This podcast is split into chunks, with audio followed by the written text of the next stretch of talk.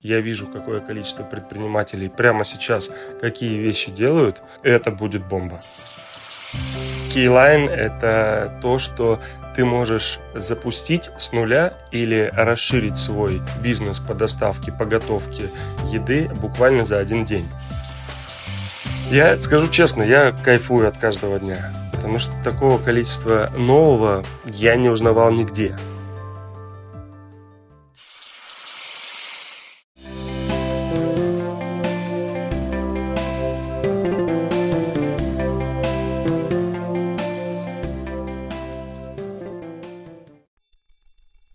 Друзья, привет! С вами подкаст «Проекция бесконечности». И у нас сегодня очень интересная тема.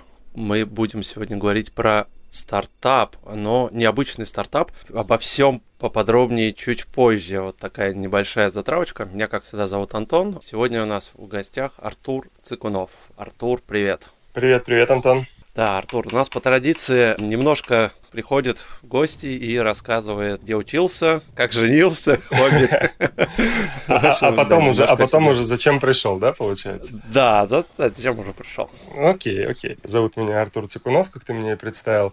Мне 31 полный год. Учился я много где, на самом деле, ну, в такой базовый альма-матер у меня был в, в сибирском городе Омск, где я и провел свое юношество. Там я учился международным отношениям и мировой экономике. Два года я еще учился в Нью-Йорке пиару. И затем это было еще множество разных доучиваний. Я пока еще достаточно молод для какого-то MBA полноценного, о котором я все-таки мечтаю, но получить его не в России. Но в Гарвард Бизнес School удаленно я уже проходил обучение. Это что касается каких-то таких э, набранных э, именно обучений. Что касается работы, тоже поработал много где, начиная от рекламных агентств ведущих, Восход, рекламное агентство креативное, руководил продажами, и заканчивая затем Яндекс, Яндекс Такси, Mail.ru Group, и уже вот потом я отправился в свободное плавание. То, чем занимаюсь сейчас. А можешь немножко подробнее, вот очень интересно, в Яндекс Такси, чем именно ты занимался? Да, конечно, там э, занимался очень интересной штукой, которая сейчас э, очень хорошо работает. Я руководил группой офлайн маркетинга То есть э, я пришел туда как менеджер с, с тем посылом, вообще я туда попал интересно, я сам пришел с инициативой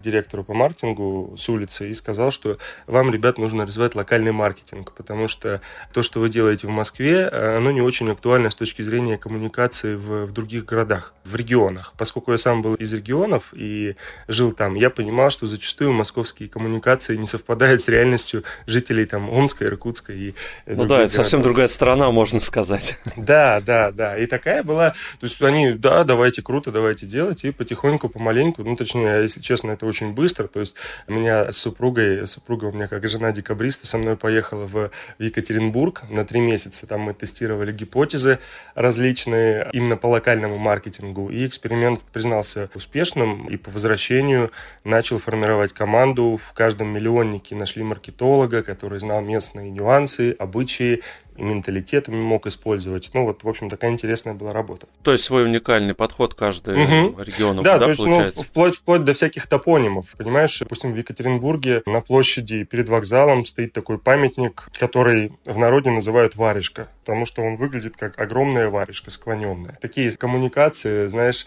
были в, в наружке, как в 2017 году из-под варежки уехало там 5000 человек, да, спасибо, что вы с нами. То есть приезжие абсолютно не понимали, о чем идет идет речь. Угу. И оттуда, в принципе, у меня и зародилась любовь, знаешь, э, к, к пониманию клиента, к пониманию персоналей, к пониманию, ну, вот такому к персональному подходу.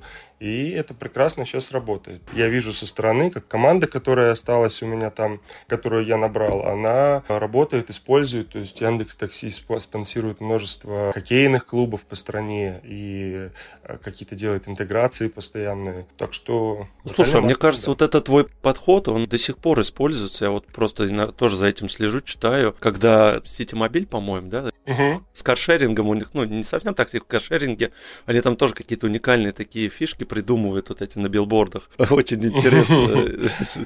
Мне кажется, вот это как раз подход именно вот он актуален. Я скажу так, когда я перешел в Mail.ru после Яндекса, я увидел там очень много знакомых лиц которые, видимо, тогда только Ситимобил запустился, и, очевидно, многих э, кадров, зачастую талантливых, они взяли из Яндекса. Поэтому ну, конечно. это такая текучка из одной корзинки в другую, которая есть на нашем рынке. Расскажи, да, тогда про Mail.ru. Что там на самом деле все более прозаично, и я там пробыл довольно недолгое время, там в районе года. Были одни мысли, что делать, но в общем и целом там получилось, это больше работа партнерская, то есть такой, знаешь, был после локального маркетинга и таких вызовов, это был некий такой степ-бэк, то есть я опять очутился в плане продаж, то есть занимался переговорами, договоренностями, ну, на другом, конечно, уровне уже, то есть это был уровень уже серьезный. Никакого драйва, то есть такого особого не испытывал, наверное, уже просто и повзрослел. То есть, mm, и глаза 20... уже так не горели, да? Да, когда тебе 20 лет, ты все равно горишь от того, что только это узнаешь. Все-таки каждому возрасту нужен свой вызов. В тот момент это не было моим вызовом, поэтому мы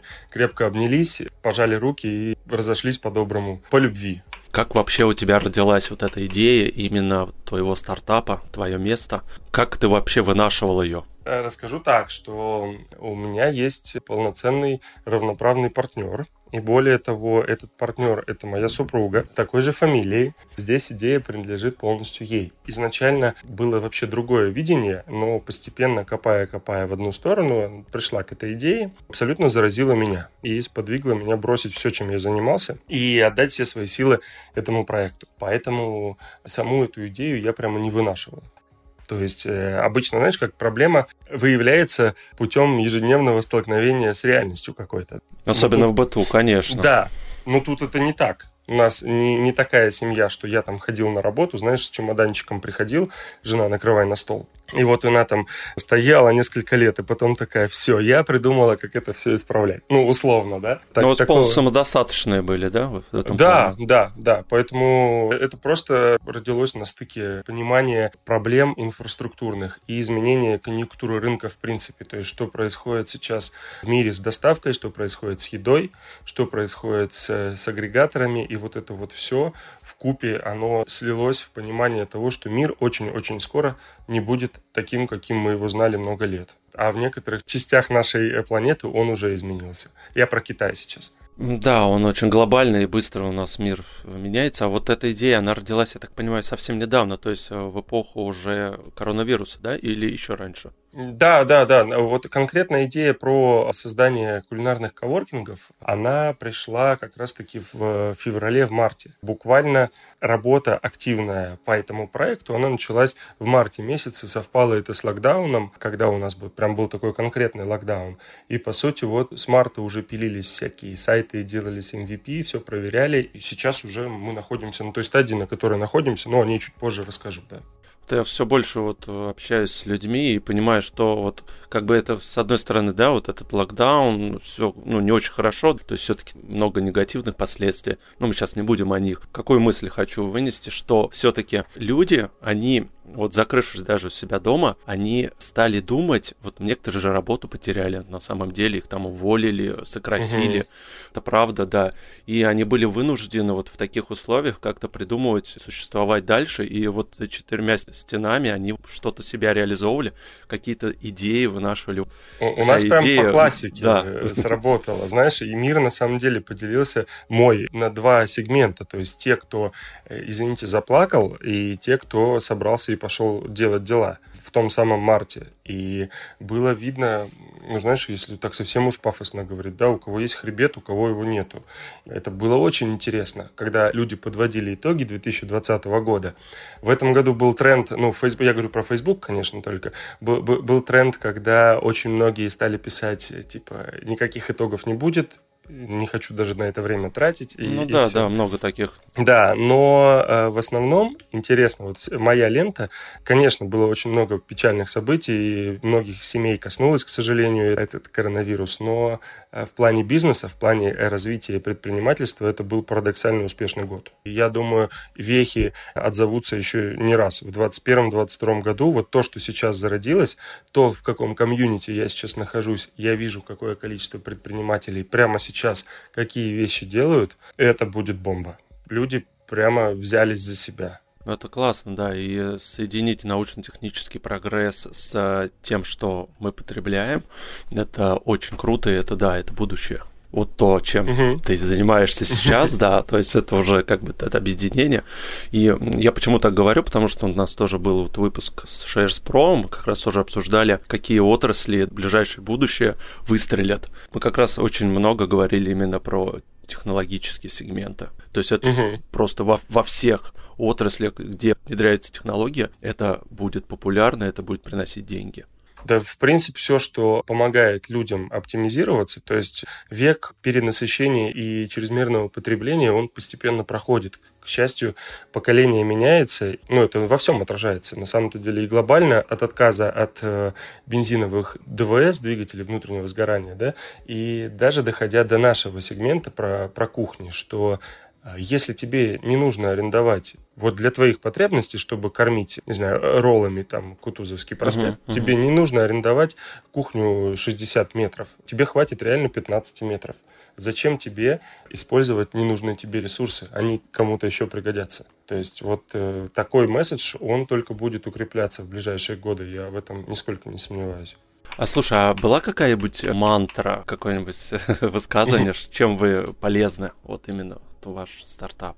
Ну, смотри, вообще суть такая, что, ну, мантра или как-то высказывание, keyline — это то, что ты можешь запустить с нуля или расширить свой бизнес по доставке, по готовке еды буквально за один день. Суть вообще всего проекта заключается в предоставлении возможности предоставления и запуска своего нового бизнеса, в открытии новой точки, открытие новой точки доставки, проработки меню, кейтеринга, чего угодно, все, что связано с кулинарной деятельностью, в совершенно новых реалиях. То есть тебе больше не нужно ждать открытия помещения, искать его на карте Москвы, платить депозиты, кому-то риэлторам черным там платить, чтобы снять что-то. Потом Аренду думать... А, да, да, да, да, конечно, дорогущую. Потом следующий шаг, когда ты нашел наконец-то это помещение, сделать там ремонт. Следующий шаг – вытравить оттуда насекомых. это звучит, конечно, конечно, конечно, смешно, это... но это огромное Санэпидем, да. Да, следующий шаг и очень дорогой шаг. Нужно приобрести оборудование, которое позволит тебе наконец-то подготовиться к готовке. Оборудование стоит денег, причем большие. Не, ну можно в аренду взять сейчас же, насколько новое. Можно взять в аренду, наверное, наверное, можно, но в любом случае не всегда, как показывает практика, там есть то, что тебе нужно. Мы уже с этим тоже столкнулись, то есть не все оборудование, которое у них есть. Это знаешь, как на национальную какую-нибудь заходишь, там вроде квартира приличная, а по факту-то ее давно и нет. А есть 17 других и в другом конце Москвы. Здесь также. Получается, что предприниматель, который захотел открыть свой бизнес или открыть новую точку, он тратит очень много времени, это наше одно из то, на чем мы сыграли, и денег на то, чтобы это запустить. С нами все просто. Мы открыли кулинарные коворкинги. То есть, по-русски говоря, это полностью оборудованная кухня, которая приспособлена для готовки здесь и сейчас, начиная с завтрашнего дня. Ну, то есть, условно, ты звонишь нам и говоришь, ребята, у меня есть сеть роллов, я по Москве делаю роллы, хочу запуститься в вашем районе. Мы и шаварма. Да, пожалуйста, хоть, хоть что. Нет? Да, да, да. Такие, так, знаешь, у меня какие-то, каких только, ну, о смешных заказах я, ну, о клиентах расскажу попозже. И суть в том, то, что это позволяет действительно оптимизироваться. Мы спрашиваем, сколько нужно мест. Допустим, ты говоришь два. Ну, то есть у тебя два повара могут обслуживать точку. Делать, продавать и зарабатывать деньги. Все. Соответственно, ты арендуешь просто два места. Тебе не нужно арендовать кухню. Мы предоставляем тебе рабочие места, и мы предоставляем тебе все оборудование, которое есть на кухне. Если чего-то нет, то ты это запрашиваешь у нас, и мы это тебе докупаем. Все. Слушай, а как, угу. а на какой срок вообще можно это все арендовать? Там день, неделя, месяц, год?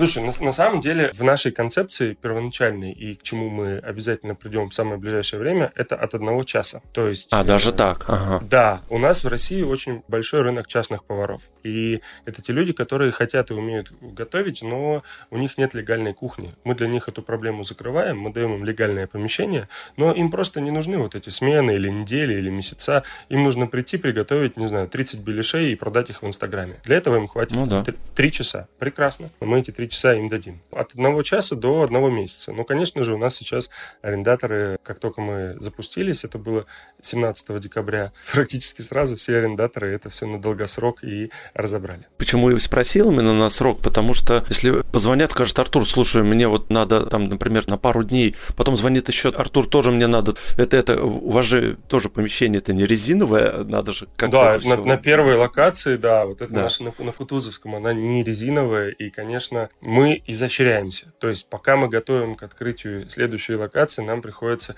пытаться как-то удовлетворить спрос хотя бы тех, кого мы можем. Поэтому начали продавать ночные часы и приглашать людей работать ночью. Потому что те, кому нужно поработать, вот как ты и сказал, несколько часов, зачастую это частники, это не доставка, которая работает днем, а это люди, которым не принципиально время их работы. Поэтому они спокойно приходят там, с 12 ночи до 5 утра, делают свою проработку меню или готовят свои паштеты в красивых баночках и уходят. А там же, получается, тебе все это надо курировать, если там тоже ночью как-то их там запускать. Как у вас вот этот процесс налажен? Слушай, на самом деле мы здесь подошли с головой. Знаешь, есть моменты, когда дешевле один раз что-то сделать, чем потом долго и мучительно это контролировать. То есть, конечно же, в бизнес-модели мы сначала закладывали и администраторов, и менеджеров коворкинга, и всех тех, кто это будет там курировать. Сам понимаешь, это все хорошие косты, приличные.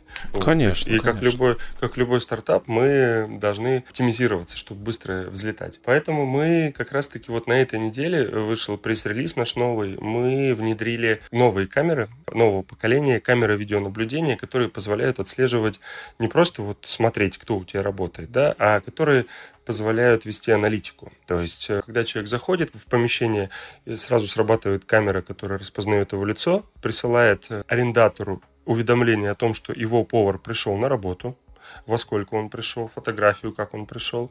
И, соответственно, дальше остальные камеры в кухне его ведут. Они ведут, отсматривают, что он делает, ведут учет, сколько порций он приготовил, учет количества рабочего времени, проведенного в статичном положении, в движении и так далее. То есть все такие вещи позволяют арендатору в довольно консервативной в этом сегменте, как фуд, не просто развиваться, а наконец-то получить инструменты для бизнеса. Ночью вот тебе и ответ. То есть мы с каждым арендатором, конечно, подписываем документы, договор, то есть полностью легальный, и, конечно же, он несет ответственность во время пребывания своего на кухне. Ну, а что касается каких-то недобросовестных людей, все это контролирует куча камер, которые отслеживают любое его движение. Поэтому, если кто-то недобросовестный похитит лосось, то, конечно, потом он его вернет. Ну, или, не дай бог, там повредит какое-то оборудование, сломает, да? То есть у вас, наверное, тоже все конечно, прописывается? Конечно, да? там вплоть вплоть до каждой поварешки. То есть мы, мы даже вилки, ложки, всякие черпаки, абсолютно все. То есть тебе даже не нужно об этом думать. Даже тряпки, все. То есть ты просто приходишь, сменную обувь только возьми, чтобы работать, и все. Слушай, у меня тут классный вопрос. Mm-hmm. А как вы вообще анализировали, вот так как вам нужно удовлетворить э, кучу кулинарных изысканий, да, что mm-hmm. где-то роллы кто-то готовит, там же разное оборудование используется, Конечно. разное приготовление. Как вы вот выбирали и вот исходили из, из этого? Вот что потребуется именно Слушай, людям? я понял. Вопрос хороший. Вопрос вопрос очень в тему. Но изначально в чем вообще парадокс ситуации? То есть э, ни я, ни Лиза, мы не имеем опыта в фуде. Это было, знаешь, очень таким большим камнем преткновения при привлечении инвестиций потому что идея классная. В мире есть несколько проектов, которые эту идею делают и успешно растут. Но в России такого никто никогда не делал. И вот пришли муж с женой, которые говорят, а сейчас мы сделаем. И большинство инвесторов спрашивают, ребята, а вы вообще как бы кто? Понятно, что вы работали в Яндексе, там, в МТС, вы молодцы, но к еде вы какое отношение имеете? А никакого. И вот все равно так тихим нахрапом, сапом пробили эту стену, нашли людей, которые поверили в то, что это не первостепенно офигенная история. Нашли адвайзеров из этого рынка, то есть с рынка фуда. Я пока не могу называть имя, но это вот один из адвайзеров. Это очень серьезный человек в одной из крупнейших сетевых э, пиццерий, у которого есть понимание вообще всего. Конечно, взяли консультации у тех, кто строит рестораны. То есть есть такие фирмы, которые строят. И мы поняли, какое базовое оборудование необходимо на каждой кухне. Допустим, это печи, индукционные печи, пароконвектомат, холодильник, морозильник. Вот то, без чего, в принципе, работает работа невозможна. А дальше мы уже исходили из потребностей. Мы не стали изобретать велосипед, то есть мы подбирали арендаторов, и если им все было ок, то мы приобретали им оборудование, которое им необходимо. То есть вы за свой счет, получается, все это приобретали? Да, да, конечно. Не, ну мы ставили разумные рамки, то есть были у нас, конечно, комичные случаи, то, что приходил потенциальный арендатор, говорит, я хочу делать у вас пиццу. Мы такие, ну, конечно, классно, все. Он говорит, хочу три повара поставить. Такие, да, прекрасно. Вот, выбирайте пицца-печи. А пицца-печи довольно дорогие. То есть там БУ можно купить за 200-300 тысяч, а новые начинаются там от полумиллиона и, и вперед. А он говорит, слушайте, а у меня есть своя, вот какая-то вот очень навороченная, вот купите нам ее. И кидает мне ссылку. И я смотрю, она размером, знаешь, как э, хорошая легковая машина. Она mm огромная, место занимает, она да. круглая еще, поэтому там какая-то супер современная. И стоит она почти 2 миллиона. Я сижу и думаю, кроме нас на рынке этого никто такую модель сейчас не делает. Это же насколько ты, товарищ, обнаглел, что ты приходишь снимать несколько рабочих мест, еще как за данность... Требуешь такую да, печь, да. За 2 миллиона купите мне печь. Да, с ним мы не стали сотрудничать, то есть с какого-то момента мы начали сами уже отбирать арендаторов. Это тоже очень интересный момент, поскольку отбор осуществлял, ну, я отвечаю у нас за продажи и за переговоры с клиентами. В какой-то момент я начал формировать именно сообщество. Сообщество молодых предпринимателей, которые хотят что-то менять. Как вы начали, да, ты правильно сказал, именно искать клиентов? На самом деле тут пошли такой протоптанной дорожки, никакого rocket science тут не было. То есть Лиза у нас специалист по маркетингу высокого действительно уровня, то есть она сделала сайт, ну, не сама, естественно, с подрядчиками, мы сделали сайт и запустили рекламу. 17 декабря мы запустили рекламу, это был Facebook, это был немножко контекста и директ. То есть это прям очень классические инструменты. Понятно, сделали баннеры, рекламные. Пошли в Инстаграм вот... вы не пошли, да? Нет, в Инстаграм мы не пошли, все-таки мы B2B история, и пошли вот туда, Facebook. И начали получать, соответственно, механика была какая? Люди приходят, видят баннер, переходят по баннеру, попадают на наш лендинг. На лендинге мы его сделали очень необычным для нашей страны. Мы его сделали... Ой, расскажи, а что за баннер, mm-hmm. да, что за баннер, что там было? Баннер, слушай, если я не ошибаюсь, у нас было много прикольных баннеров, а, но не, не все еще вышли. А, ну, знаешь, формата там, допустим, все еще снимаешь кухню целиком, вопрос. Вот такой вот баннер. То есть яркий фон, яркая надпись и такая немножко провокационная. Платишь за целую кухню? Вопрос. Платишь за то, что повара спят на работе? Вопрос. Ну, то есть, потому что у них утилизация рабочего времени небольшая. Все-таки первый мы запустили более такой традиционный. Он на себе отображал реальный наш коворкинг, реальные повара, которые там работают. То есть, ну, мы пригласили актеров, накупили кучу продуктов, устроили фотосессию, одели их в кители, в кители профессиональные, и все. И все это запечатлели. Это легло в основу баннера, и было написано «Арендую кухню хоть на один час, все. И это такой лидец, который собирает рекламу. Собирает такие лиды. немножко вызывающие такие баннеры, прям, да? И такие. Ну, да, да. Мы решили как бы сильно не грубить, но попробовать что-то такое. И это дало свой результат. На самом деле, первые дни мы получили большое количество заявок. Ну, конечно, были разные заявки, но конверсионных было достаточно. Ну и так как у вас пока только Москва, правильно? Да. Получается. Угу. Да. Поэтому для начала, мне кажется, это вполне достаточно. Вполне. И такой маркетинг, видишь, у нас есть очень хорошее преимущество в будущем, что мы B2B, и нам не нужны космические бюджеты для того, чтобы быть успешными, как нужны B2C продуктам. То есть все мы знаем, я не буду называть стартапы, которые стрельнули, которым мы многие пользуемся по доставке еды за короткий период времени домой, по доставке готовой еды на таких красивых... Даже Яндекс.Лавка, та же самая. Ага. Ну, да, да, да, и, и прочие, которые в прошлом году купил Сбер Email. И вот это все B2C стартапы, которым приходится тратить колоссальные сотни миллионов рублей. Я говорю про цифры, потому что я знаю эти цифры, и поскольку работал в агентствах, я понимаю, о чем говорю. На привлечение, на acquisition пользователей. Нам же, к счастью, у нас пользователь стоит дороже,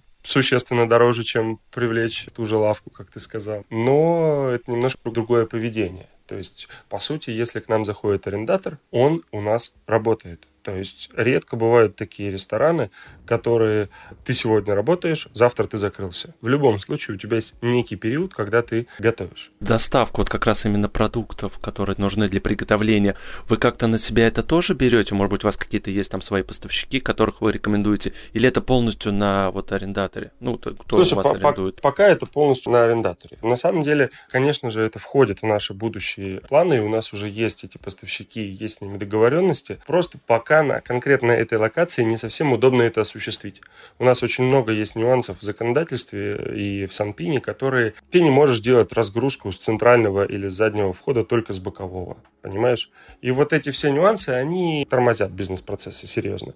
Поэтому арендаторы пока сами этим занимаются. Ну, то есть они сами приносят уже с собой все, уже все готово. Они не могут так позвонить там какой-нибудь машину, чтобы она приехала, разгрузила сейчас все эти продукты, да, и уехала. То есть такого у вас нету. Ну нет, да, сейчас, сейчас еще нет, поскольку мы на стадии отработки всех процессов, пока такого еще не сделали. Но, возможно, все все, будет. все будет, безусловно. Да. Просто для этого еще нужна специальная комната, где это будет, ну, знаешь, такой типа комната переодевания, да, где это будет э, чиститься, ну, да, мыться да, конечно, конечно. и так далее, да. Угу. Так, ну мы остановились на том, что вот вы запустили угу. э, рекламу, директ тот же самый, баннерную, то есть у вас пошли первые клиенты. Вот упомянул вот чуть ранее, что вы тоже как-то не всех подряд берете, да, вы как-то их тоже изучаете, кто к вам приходит, как у вас вот взаимосотрудничество? Знаешь, химия, она и есть химия, то есть если ты с первого пожатия руки с человеком у тебя сложилось, то это как в бизнесе, как в браке, как в инвестициях, это всегда работает. Были такие, которые приходили и понимали, понимаешь, с первой секунды понятно, что даже у них есть деньги, но мы с ними не будем работать, потому что либо какие-то необоснованные понты, либо какие-то совершенно различные взгляды. То есть приходили люди и начинали уже рассказывать, как они вот это уберут, как они вот это выбросят, как они это вот сюда переставят, а вот здесь у них будет то, а здесь это, а я такой, а я вам не мешаю, вообще-то у нас здесь есть своя концепция эта концепция, она предполагает... И люди очень удивленно смотрят. Они смотрят и говорят, подождите, мы же платим деньги. То есть мы готовы вам платить какую-то сумму. И когда ты им объясняешь, что, что это не является каким-то преимуществом здесь и сейчас, вот это удар, которого они не конечно, ожидали. Конечно, конечно. Они привыкли, да. что деньги правят, и можно купить все. Да, да, поэтому были очень смешные случаи. Действительно, сейчас улыбаюсь, когда приходили очень классные предприниматели, но, к сожалению, у них... То есть обычно как происходит? Приходит предприниматель, то есть владелец бизнеса, и его повар или бренд-шеф или повар, который уже осматривает территорию, оценивает, насколько будет здесь работать удобно там и так далее. И некоторые, приходя, прямо очень повара были в шоке от того, что им придется с кем-то делить кухню. Они на отрез отказывались. Говорят, мы не будем здесь работать, потому что, ну, как это? Я, одна пришла, говорит, я королева кухни, я должна здесь быть номер один. Ее босс, то есть предприниматель, чуть ли не подзатыльники ей дает. И говорит, слушай, ну, говорит, я буду решать, потому что мы в три раза будем экономить деньги, работая здесь. Но в итоге повар победила, авторитетом каким-то ее задавила, пока вот тот не вернулся, предприниматель. Слушай, ну это из той оперы, когда какая-то фирма, да, и, как правило, директор или еще кто-то, он, да, он, конечно, лицо, принимающее решение, но по факту там бухгалтер всем рулит. То же самое. Ну да. Но очень похоже. Реальность э, современная такова, то, что кризис, новые обстоятельства, надо как-то меняться, надо ужиматься. У вас сейчас э, уже клиентов, я так понимаю, наверное, далеко расписано, да? То есть там. Наверное, Слушай, да, да, конечно. Вот э, текущая локация это, это не секрет. Это можно посмотреть и на сайте, и приехать на нее посмотреть, если кому-то будет это интересно. Она небольшая. Конечно, у нас уже есть заявки на следующие локации, потому что не всех, далеко не всех, даже кого мы хотели поставить, мы смогли. Много случаев, когда мы просто, ну вот людям нужно 6 поваров поставить, но мы не можем 6 поваров взять и поставить, потому что эта локация не предполагает такого объема от одного бренда. То есть нам это просто не интересно. Нам интересно, чтобы работали разные кухни. Мы хотим, чтобы рядом работали роллы и рядом работала пицца, и тут же делали паштет из какого-нибудь гусиной печени, да, и делали плов. Вот эта коллаборация, она, во-первых, интересна с точки зрения взаимодействия поваров между собой, потому что это же разные культуры. Плов готовит да, одна да. нация, да. Роллы готовит другая нация, пиццу третья, и на кухне же это тоже друг на друга накладывается. Все это очень интересно наблюдать. А немножко можешь о планах рассказать? Потому что любой бизнес – это все-таки стратегический план, который не на, там, не на день, не на месяц, а на год, может быть, даже расписан, и на пять лет. Если так чуть-чуть, может быть, э, занавесу приоткрыть, если возможно. Слушай, да, конечно, я бы просто даже нас не называл бизнесом еще, потому что мы все-таки стартап, и мыслим мы категориями стартапа. То есть изначально мы, знаешь, я люблю такое выражение, есть люди, которые строят киоск около дома, а есть люди, которые строят действительно масштабируемые проекты. Я отношу себя, и Лиза относит себя, и мы всю нашу команду, уже и текущую, и будущую, подбираем именно по такому критерию. То есть в ДНК нашей это масштаб, это рост и это выход на новые какие-то территории. Потому что просто открыть одну или две или три кухни это не то, что нам интересно. А вот создать какую-то историю, которая действительно будет приносить пользу, это то, к чему мы стремимся. Поэтому, отвечая на твой вопрос, конечно, у нас есть планы, конечно, у нас есть стратегия, как до тут добежать. Конечно, есть люди, которые нам в этом помогают и инвестициями, и самое еще главное, мозгами, опытом. В 2021 году у нас в планах и Москва, и Петербург. Это уже не одна, а это уже, получается, в районе от 7 до 10 кухонь. Конечно, у нас есть план, расписанный на 5 лет вперед, как у любого бизнес-проекта, да, и мы, конечно, хотим, чтобы он шел по такому направлению, как мы хотим,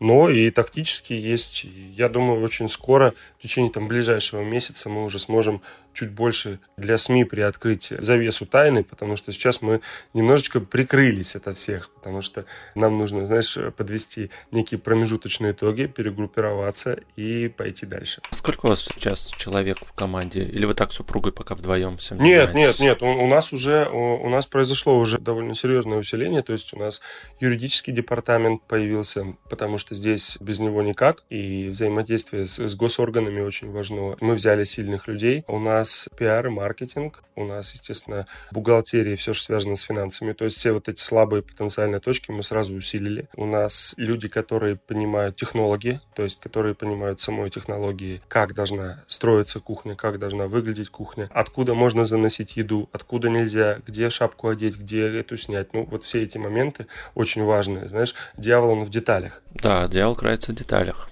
Всех таких людей мы, конечно же, сразу в команду присмотрели и сейчас потихоньку набрали. То есть у нас уже там порядка 7-9 человек уже есть костяк, который понимает, что делать. Ну и в ближайшее время мы рассматриваем, конечно, уже комплексное усиление, то есть уже и операционное усиление, и продажи, и маркетинг, и IT. Мы, конечно, как любой стартап, мы должны быть технологичными, у нас есть очень амбициозные планы. О них вот как раз я, к сожалению, тебе, Антон, не смогу рассказать, потому что это так... Понимаю, понимаю Понимаю. Та фишка, которая нас будет выделять серьезно. Конечно, конечно. От будущих угу. конкурентов, которые, конечно же, появятся. В целом, да, по команде вот так. Сейчас а команда у вас не аутсорс, а именно своя команда. То есть это именно люди в коллективе, да, которые Конечно, костяк, по большей да? части, да, по большей части, да. То есть вот как пиар у нас на аутсорсе, потому что нет пока такой необходимости как я уже раньше говорил, мы все-таки B2B, у нас нет задачи из каждого самовара кричать о нас, поэтому пока работаем на аутсорсе с пиаром. Да, запустились вот только в декабре, угу. получается, там с конца декабря. У тебя какие-то вот сейчас, может быть, эмоции, впечатления есть? Как ты сам гордишься?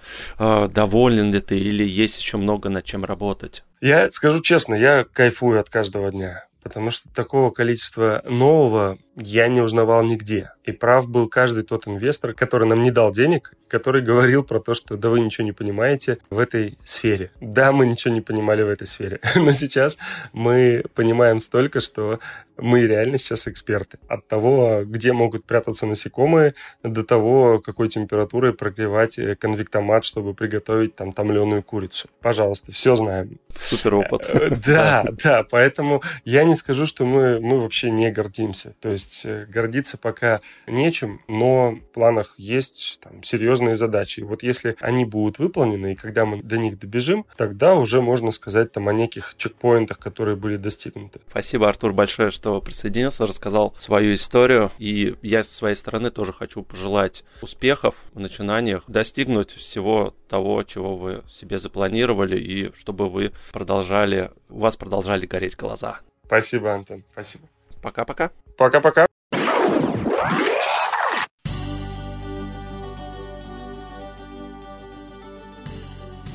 Благодарим за прослушивание подкаста «Проекция бесконечности». Нам очень важна поддержка нашего проекта в Apple Podcast, и мы просим вас поставить нам 5 звезд для того, чтобы о нас узнали другие слушатели и подкаст поднимался в рейтинге. Подписывайтесь на наш канал в Телеграме, пишите ваши отзывы и вопросы на почту. Мы будем рады ответить на них. Вы можете поддержать наш проект и поблагодарить авторов подкаста через Patreon. Оформляйте подписку и получайте дополнительный контент и выпуски после шоу. Все ссылки вы найдете в описании к выпуску.